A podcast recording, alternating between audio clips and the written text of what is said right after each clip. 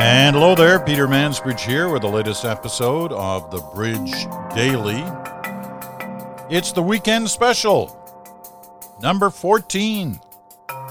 We've made it through 14 weeks of the Bridge Daily as it covers COVID 19 and other issues that have become so dominant during these 14 weeks. And you know what those issues are.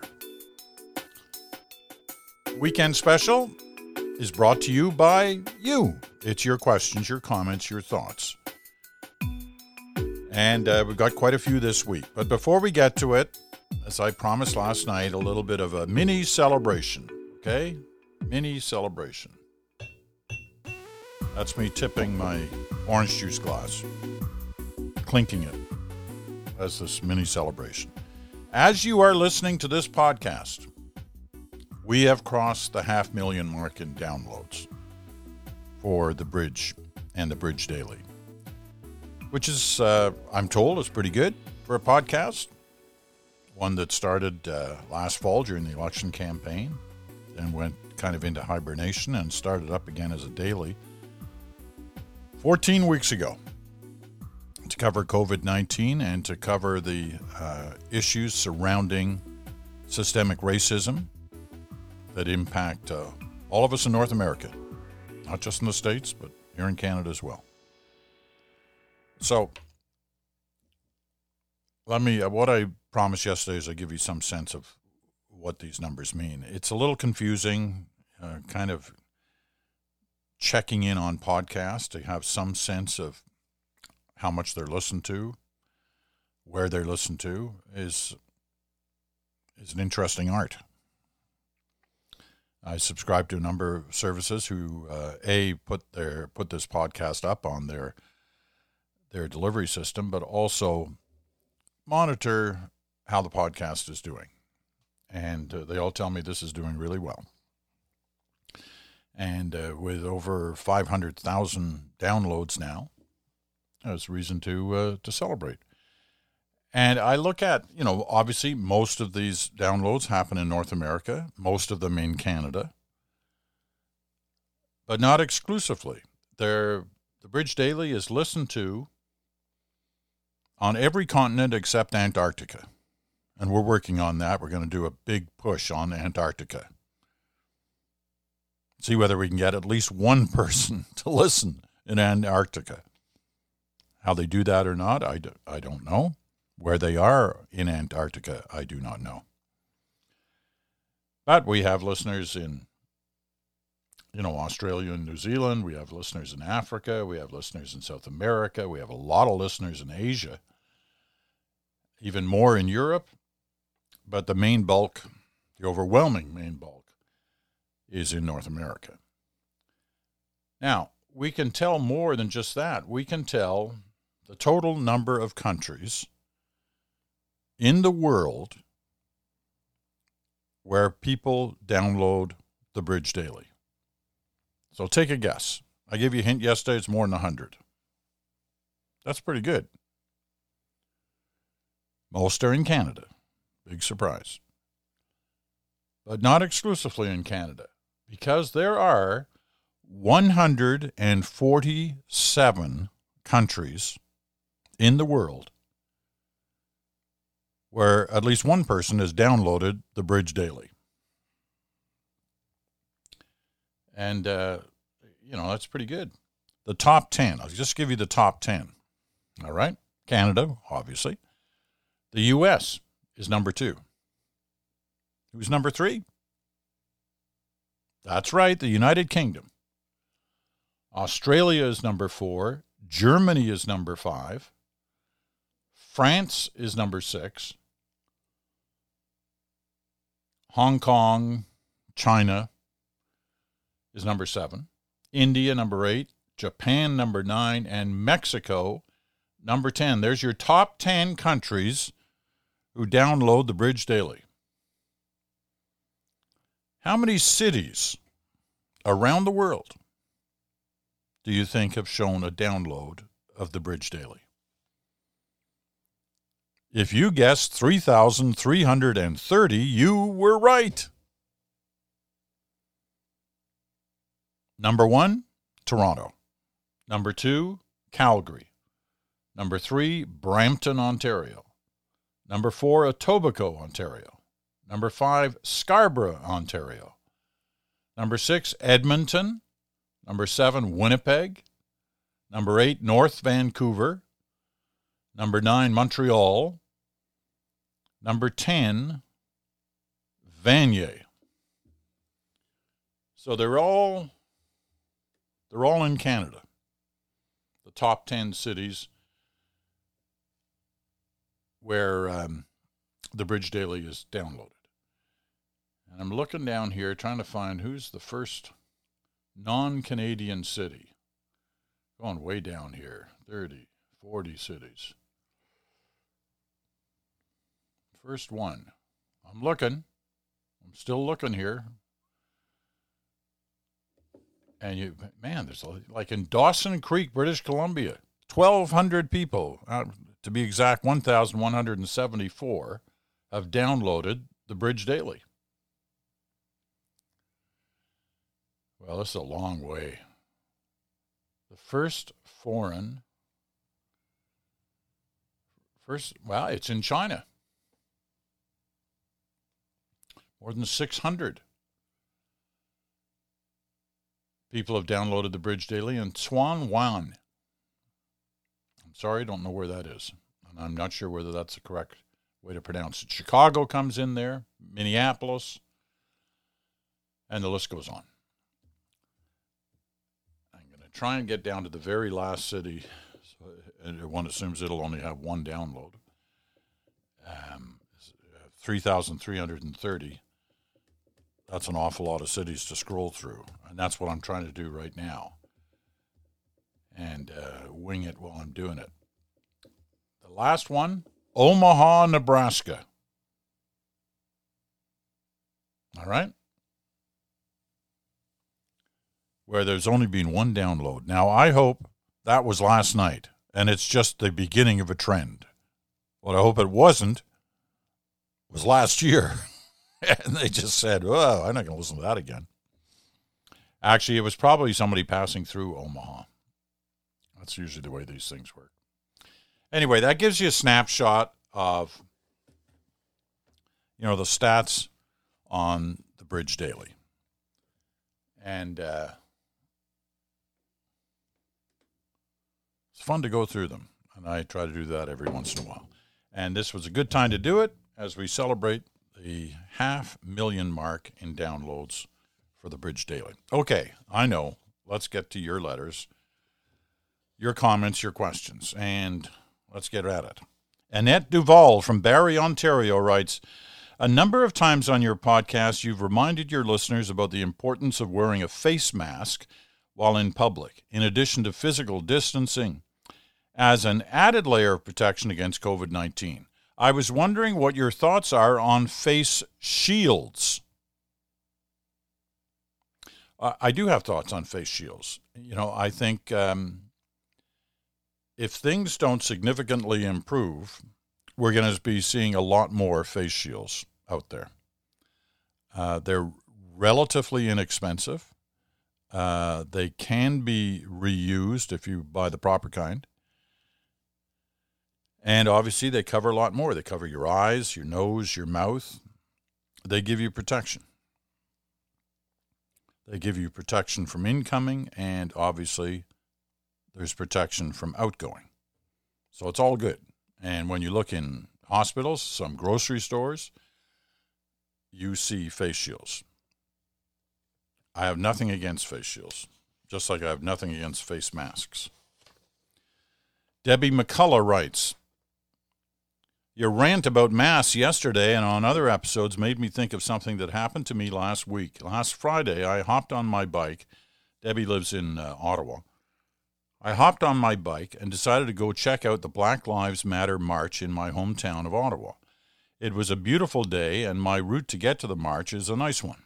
I wound my way down Colonel By along the Rideau Canal, crossed the pedestrian bridge at the University of Ottawa, past City Hall, the NAC, and crossed the street at the monument of the unknown soldier. Beautiful. I stood next to my bike on the other side of the road from the Chateau Laurier, and I took in all the sights.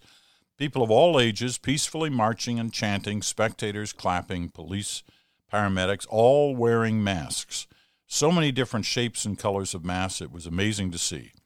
I suddenly was shocked to remember that I had not packed my mask. I felt terrible, like an outcast, and was thinking people were looking at me in judgment. I didn't stay very long because of not having a mask. On the way home, I enjoyed being able to bike on Queen Elizabeth Drive on the other side of the Rideau Canal. I used to live there on Queen Elizabeth Drive when I was covering Parliament Hill in the late 70s. Uh, I had a, a, small apartment right on uh, Queen Elizabeth Drive. Anyway, which uh, municipal leaders have opened up to walkers, runners, and cyclists to get out and get physical while being physically distanced. I reflected on not having a mask at the march and thought what a good thing this was, that the social norm for me now is to wear a mask for all of the reasons you have been stating over the time of the COVID pandemic. Keep lecturing us on wearing a mask. Well, I think you've lectured yourself there and you've lectured others by talking about the day you forgot, just like I did yesterday. Talked about forgetting to put it on heading down to pick up my mail. Uh, Carolyn Black from Waterloo, I appreciate you continuing to reinforce mask wearing. Yesterday, I went to Walmart, a store that I go to very infrequently. I think February was the last time I was there. I felt disappointed and scared at the lack of compliance with mask wearing. It felt that the majority of customers were not wearing, wearing masks. This is in stark contrast to my grocery store, four kilometers away, from the Walmart where the vast majority of customers are wearing masks. I'm trying hard to not draw conclusions about why Walmart shoppers aren't wearing masks when it seems to be the norm in most other places. And I don't think you should. That's one Walmart store, um, the one that you frequent, or at least you did in Waterloo. Um, that's not to say that happens everywhere, but there's no doubt there are some stores where mask wearing is not required it's not asked for, and it's not uh, done by staff. And I think that's a mistake. I think they should. Uh, Jill Snell from uh, Fernie, British Columbia. Um, on the weekend special number 11, so three weeks ago, Patricia Thomas's comments about how we will need to learn to live with the virus touched a chord. Over the past weeks, turning into months, the focus has been on the deaths related to COVID 19. Perhaps it's time to change that focus. Rather than looking at the deaths and the risks that increase the likelihood of contracting COVID 19, maybe we should be looking at the lives and trying to find out what helps an individual survive and or stay healthy during these challenging times. I think that's an interesting redirection of focus. We need to understand, determine how some people who contract the virus remain asymptomatic and find a way to encourage that behavior. Individuals need to be empowered while being held accountable for their own health and well being. Over and above washing our hands and using masks, which are crucial public health measures, we need to investigate what survivors have done differently from those that have passed away and look into what allows an individual to catch COVID 19 and not exhibit any symptoms. All right, Jill, I think those are all those are all good points. Barb King from Okotoks, Alberta. As we approach July 1st, I was wondering if you wouldn't mind recommending titles of your favorite books about Canadian history or about Canada in general that could provide your listeners with some diverse perspectives.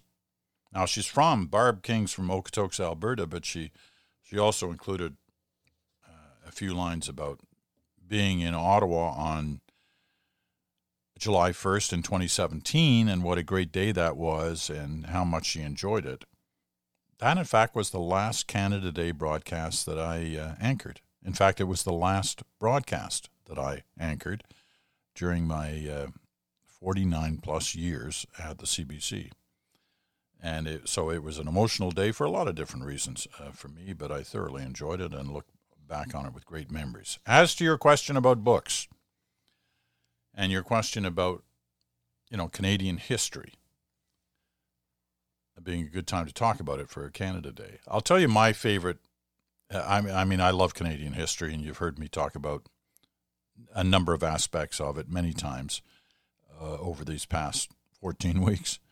Um, but here's what you know. Here's the area that I, certainly in the last 20 years that I've been most fascinated by, and I think I've read every book, pretty much every book that's been written about it, and that's the story of the Franklin expedition the attempt in the late 1840s uh, to go through the Northwest Passage by Sir John Franklin and his crew of about 130. They all perished, every one of them, and it's been it's taken 100 and whatever years um, to a find the ships, the Erebus and the Terror that they were on, and to try to draw a curtain on what really happened there. Anyway, there's some great books, some really really good books. I, my favorite is probably Ken McGoogan's uh, book Fatal Passage, but there are there are literally dozens of books on the Franklin expedition. One of the more recent ones that that's pretty good actually focuses on the the Erebus specifically and its final two voyages. One which was to Antarctica, and uh, the second was the voyage that where it ended up getting lost on the Northwest Passage. And it's written by the most unlikely of sources, Michael Palin. If that name sounds familiar to you, it's because you're a fan of Monty Python's Flying Circus, where he was one of the founding members. Anyway, Palin's book is pretty good. Uh, I really, I really enjoyed it. And if you want to know a little more about it, uh, you know, go on, um, go on Google find the book, and you will see links to a, a great interview that my friend Steve Paikin did on TVO with Michael Palin about uh, his book and about the Franklin expedition and about Erebus, the ship in particular. Anyway, that would be my recommendation to Barb King of Okotoks, Alberta. Man, I think Alberta and Newfoundland have got the best community names. There's some great ones. Sarah McDonald in Toronto. I'm a mother of two boys, eight and three, a full time in house lawyer, and married to someone who also has a full time job. Our days since March have been chaotic, with both of us working from home, keeping the three year old entertained, and homeschooling the eight year old. We've had some lovely and relaxing days as well, and have certainly appreciated this time together. We are all anxious to return to some of our old activities like soccer and t ball, in person fitness classes, school in the fall, etc., but also worried that we are doing too much too soon. I look at some provinces where their cases are low and consider that it is probably safe to make those changes, but then at some of the states in the U.S., where there appear to be no restrictions in place and cases are climbing. I feel like Toronto could go either way, and I'm cautious. And I also don't know what I'm even worried about anymore since I've been worrying and thinking about all of the things since January when COVID became international news. Add that to the regular stresses of being a mother, a wife, and an employee. I am tired. We keep going and find moments of respite but this has been a time like no other in my life, or anyone's for that matter, and I've had to find new ways to manage my days. I really resonated with the letter you read last week from the mom in Alberta, who would be turning 40 next year, like me, and wanted to write with my own shared experiences. I also appreciated that you told her the best was yet to come. Thanks for that. Yeah, that was a great letter last week. And Sarah, your letter is a great one this week. Patrick Talon. I think he's from the Ottawa area as well. I'm writing in from L'Orignal, Ontario, We live in a small border community halfway between Montreal and Ottawa. Canada's exclusion from the UN Security Council is undoubtedly a personal political blow for our Prime Minister. He has been vocal about this since his first election win and has been taking great strides to appear as a statesman on a global level. This appeared to be important to our Prime Minister. We'll never know, but I wonder if the SNC scandal and the blackface photos in, that arose in 2019 had anything to do with our UN exclusions and the link with how world leaders view our prime minister. I don't know. That's possible. Uh, other countries haven't said why they bypassed Canada and picked, what was it, Norway and Ireland instead. That's possible. I'll tell you where neither seemed to be hurting. First of all, he won the election with both those things hanging over him. He was reduced to a minority, but he did win. And secondly, every number I've seen over his performance in the last three months has been uh, staggeringly high, as it has been for most of our leaders in Canada. The public feels they've had good leadership through this crisis so far. Now, how will they feel when it's all over? When accountability sessions start and investigations into certain ways and things that happen, how will they feel then? I guess we'll have to see. But right now,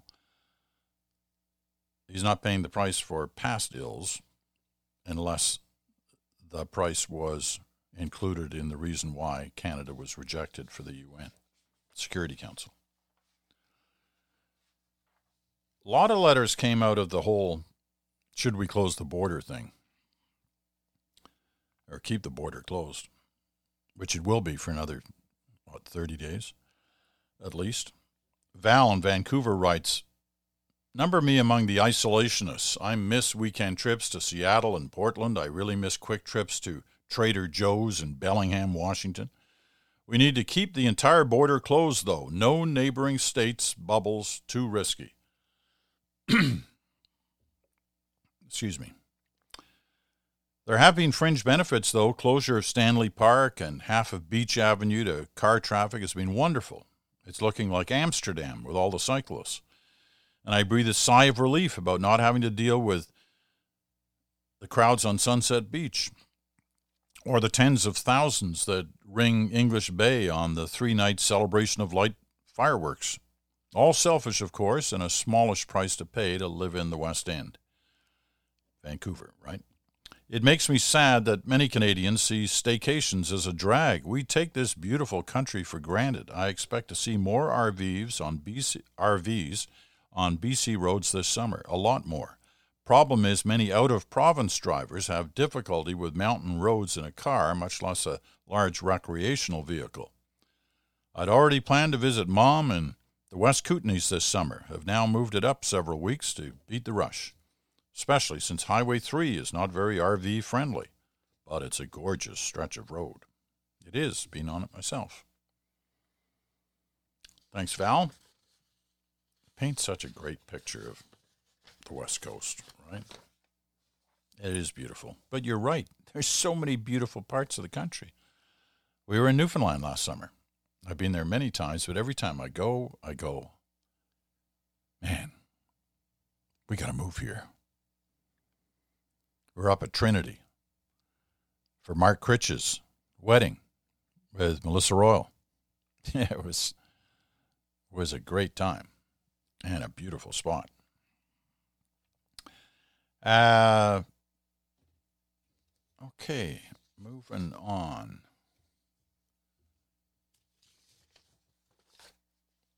More border stuff. This comes from uh, Robert Welch in Vermont. Yes, I'd love to reopen the border, but I want it to be a phased opening. I would start with the land border crossings in phases based upon infection rates by province and state.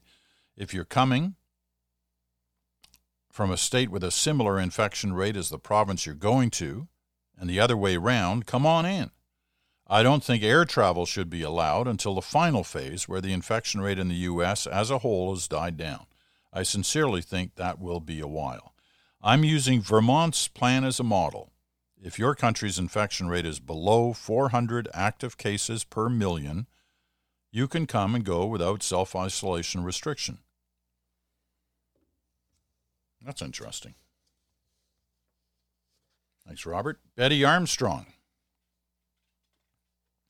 Same same issue. I would like the border to remain closed. Canada is doing fairly well. Let's not take the risk. BC has quite a few boats from the U.S. along our coastline wanting to moor at our marinas. People who live in these communities are worried, and rightfully so. You know, I've heard that from a number of people. I've also heard issues about Americans who are able to cross the border because they say they're driving to Alaska. And some evidence that you know maybe they're not actually getting as far as Alaska, uh, which is an issue. Now I don't know how accurate that is, and I don't know how accurate this issue about marinas are that Betty raises. But obviously, people are concerned about those things. As I've said last night, we've had hundreds of calls about the border question. Almost all of them are saying keep the border closed. Uh, Paul Sidwell.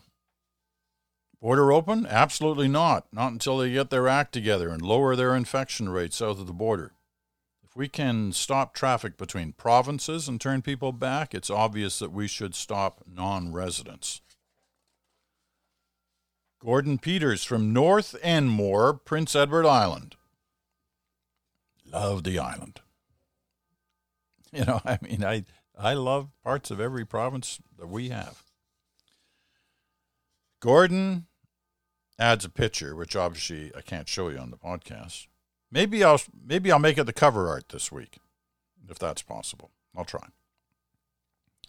It's lobsters, cooked lobsters. So Gordon writes, I heard you talking about lobster last week. Thought I'd send in a picture from PEI for you. I don't fish lobster myself, but I have a lot of family and friends in the lobster industry. They're industry has been greatly disrupted by our current condition. For many, but not all, fishing areas in the Maritimes, there was a delay of up to two weeks in an eight week season to the start of their fishing season.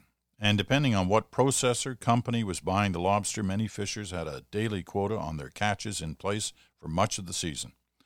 Hopefully, the reopening continues to proceed successfully and things will get back to normal soon, or at least as close to normal as we can expect for now. Thanks, Gordon. Love the picture. We actually had lobster uh, a couple of weekends ago. There was some in our local grocery store that had been flown in. Live lobster. Brought it home, cooked it. Fabulous. Here's the kind of question I love because it gives me a legitimate reason to promote my book. Ron Fisher writes, See, I've got a book coming out along with Mark Bulgutch later this year in November from Simon and Schuster called Extraordinary Canadians. It's not about me, it's not about Mark, it's about you. It's about some very extraordinary Canadians. Not household names. That's why we're doing it because so many extraordinary Canadians exist who nobody knows about. So that's what our book's about. And Ron writes Will it be available on Audible? And will you be reading it? Good question. Don't have the answer to that yet. We're working on that. That's uh, an interesting part. I did I did read the introduction or the foreword whatever you want to call it, which kind of sets up the book, and that'll be used in promotion in the in the months ahead. And uh, when that's out, I'll let you know.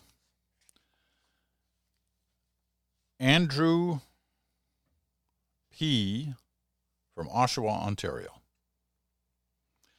I was in pre, uh, intrigued by your coverage of the opinion piece written by Nicholas Kristof in the New York Times. After finishing the podcast, I read through his article to ensure I had proper context and unfortunately came away quite disappointed. This was the piece about who's better, male leaders or female leaders. I take umbrage with the premise that Kristof takes in his thesis, a premise which he undercuts in his own article. He writes, It's not that the leaders who best managed the virus were all women, but those who bungled the response were all men, and mostly a particular type authoritarian, vainglorious, and blustering. Gosh, I, I don't know who he was talking about. If Kristof had not cherry picked his comparison data and instead used a more representative measurement, say comparing per capita death rates in all OECD countries, or simply all countries on Earth for that matter, he would have to reject his hypothesis that a country's political leader's gender makes a difference in their coronavirus response. As he stated, it appears that authoritarian, vainglorious, and blustering regimes. I wonder who he was talking about have done extremely poorly in responding to this crisis, and I believe that is a far more honest conclusion than what he presented. His work does, however, scratch the surface of what is, in my opinion, a far more interesting question. Does having more equity amongst political leadership affect a country's ability to survive disasters in general? And if it doesn't, should we as a society to continue to push for it anyways? My answer is yes on that last question, no matter what the answer to your particular part of that is. What I've watched over time is that the more equality there is in gender in governments, the better that government generally is. That's not to say all women are great in leadership roles or all men are poor in leadership roles. Obviously, that's not the case. But I think more women should be encouraged to run for political office, whether that's at the local level, the provincial level, or the national level, or the international level. Then they should.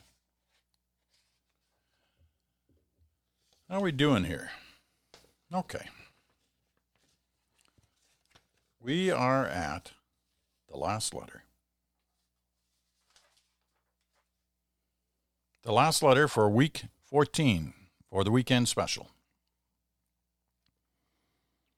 And as you know, what I try to do with the last letter is it's usually long, and I like to read it all or almost all of it because it touches a chord. They all do, all your letters do. I get lots and lots of letters every week. I don't read them all. But I read a good selection of what comes in. All right. This one comes from Megan Rondo in Edmonton. So that's two weeks in a row we've had an Alberta writer as the last letter. All right, here's what Megan has to say. I was listening to Friday's episode of the podcast today while I was out for a bike ride in the beautiful Edmonton River Valley.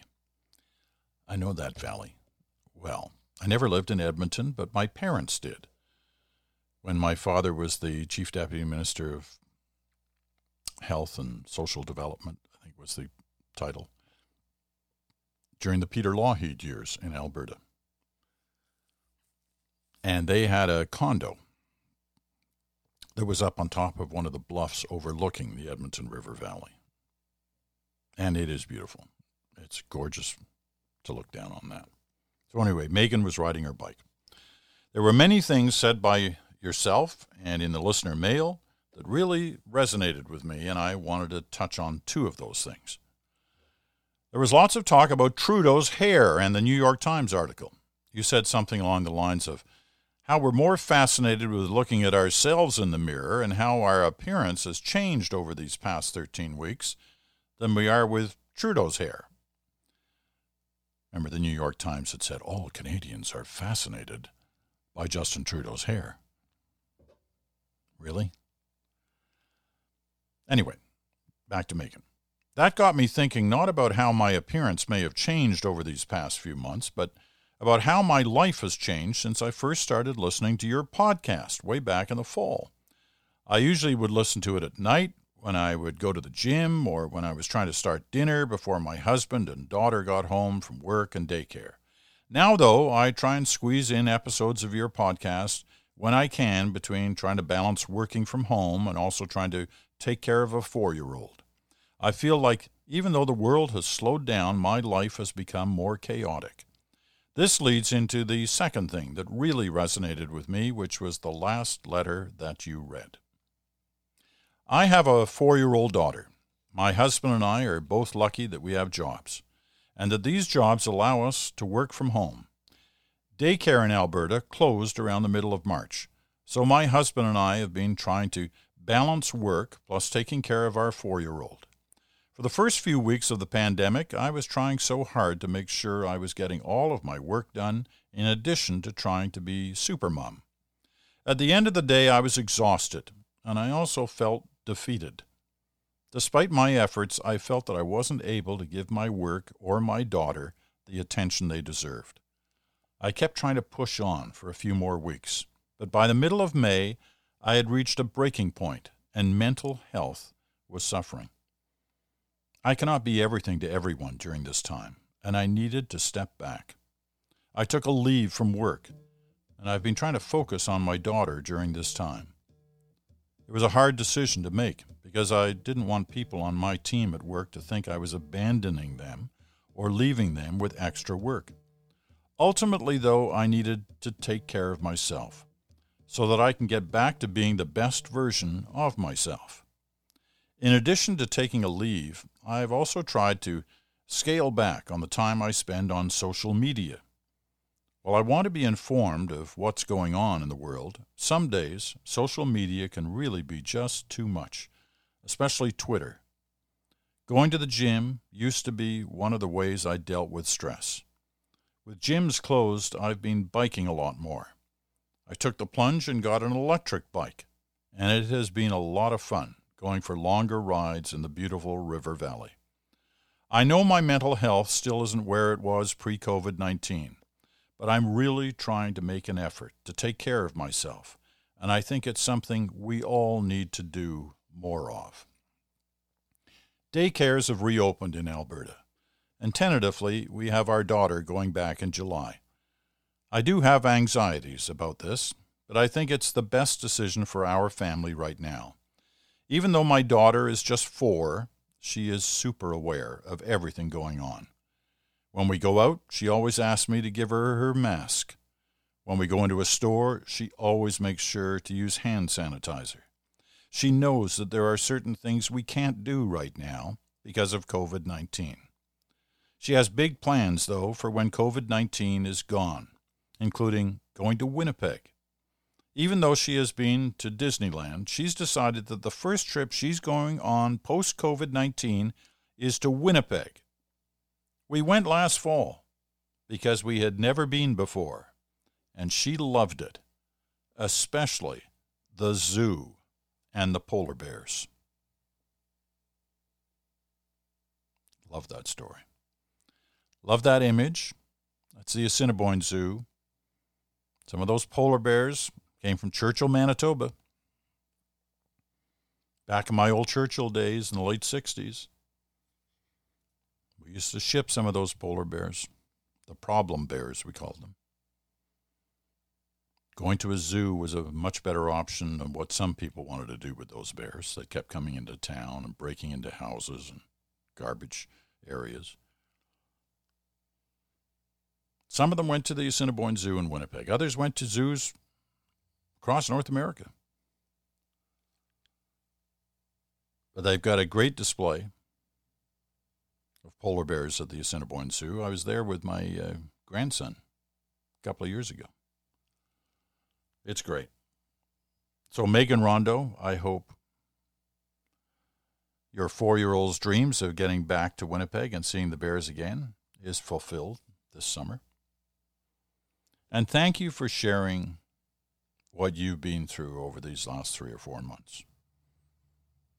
Your story is not alone in the landscape of stories that we're hearing about and witnessing because of COVID 19. It may well be all too typical for a lot of parents. But the very fact that you sat there and wrote it down and you make decisions about how you were going to conduct yourself through this period and that you needed to take a break and that you did it. You know, it's a tribute to you, it's a tribute to your husband, it's a tribute to your four year old daughter. So good luck. Have a safe trip. Have a safe journey out to Winnipeg. And, uh, you know, I got to tell you, there are lots of reasons to travel in Canada. We've got an incredible country. And if the movement between provinces allowed for you, then take advantage of it. Not just this summer, but any summer. Hey, listen, I go across the pond. I have a particular affinity for golf in Scotland. But I also travel our country. I've been to, you know, every province and territory over my time. And I love it. As I said, there's something to treasure in each area of this country. So if the situation this year allows you to travel to different parts of Canada, you'll never regret it. All right. Always great to hear from you at the Mansbridge Podcast at gmail.com, the Mansbridge Podcast at gmail.com. I hope you have a great weekend as we head into week 15. I'm Peter Mansbridge. This has been the Bridge Daily. We'll be back Monday.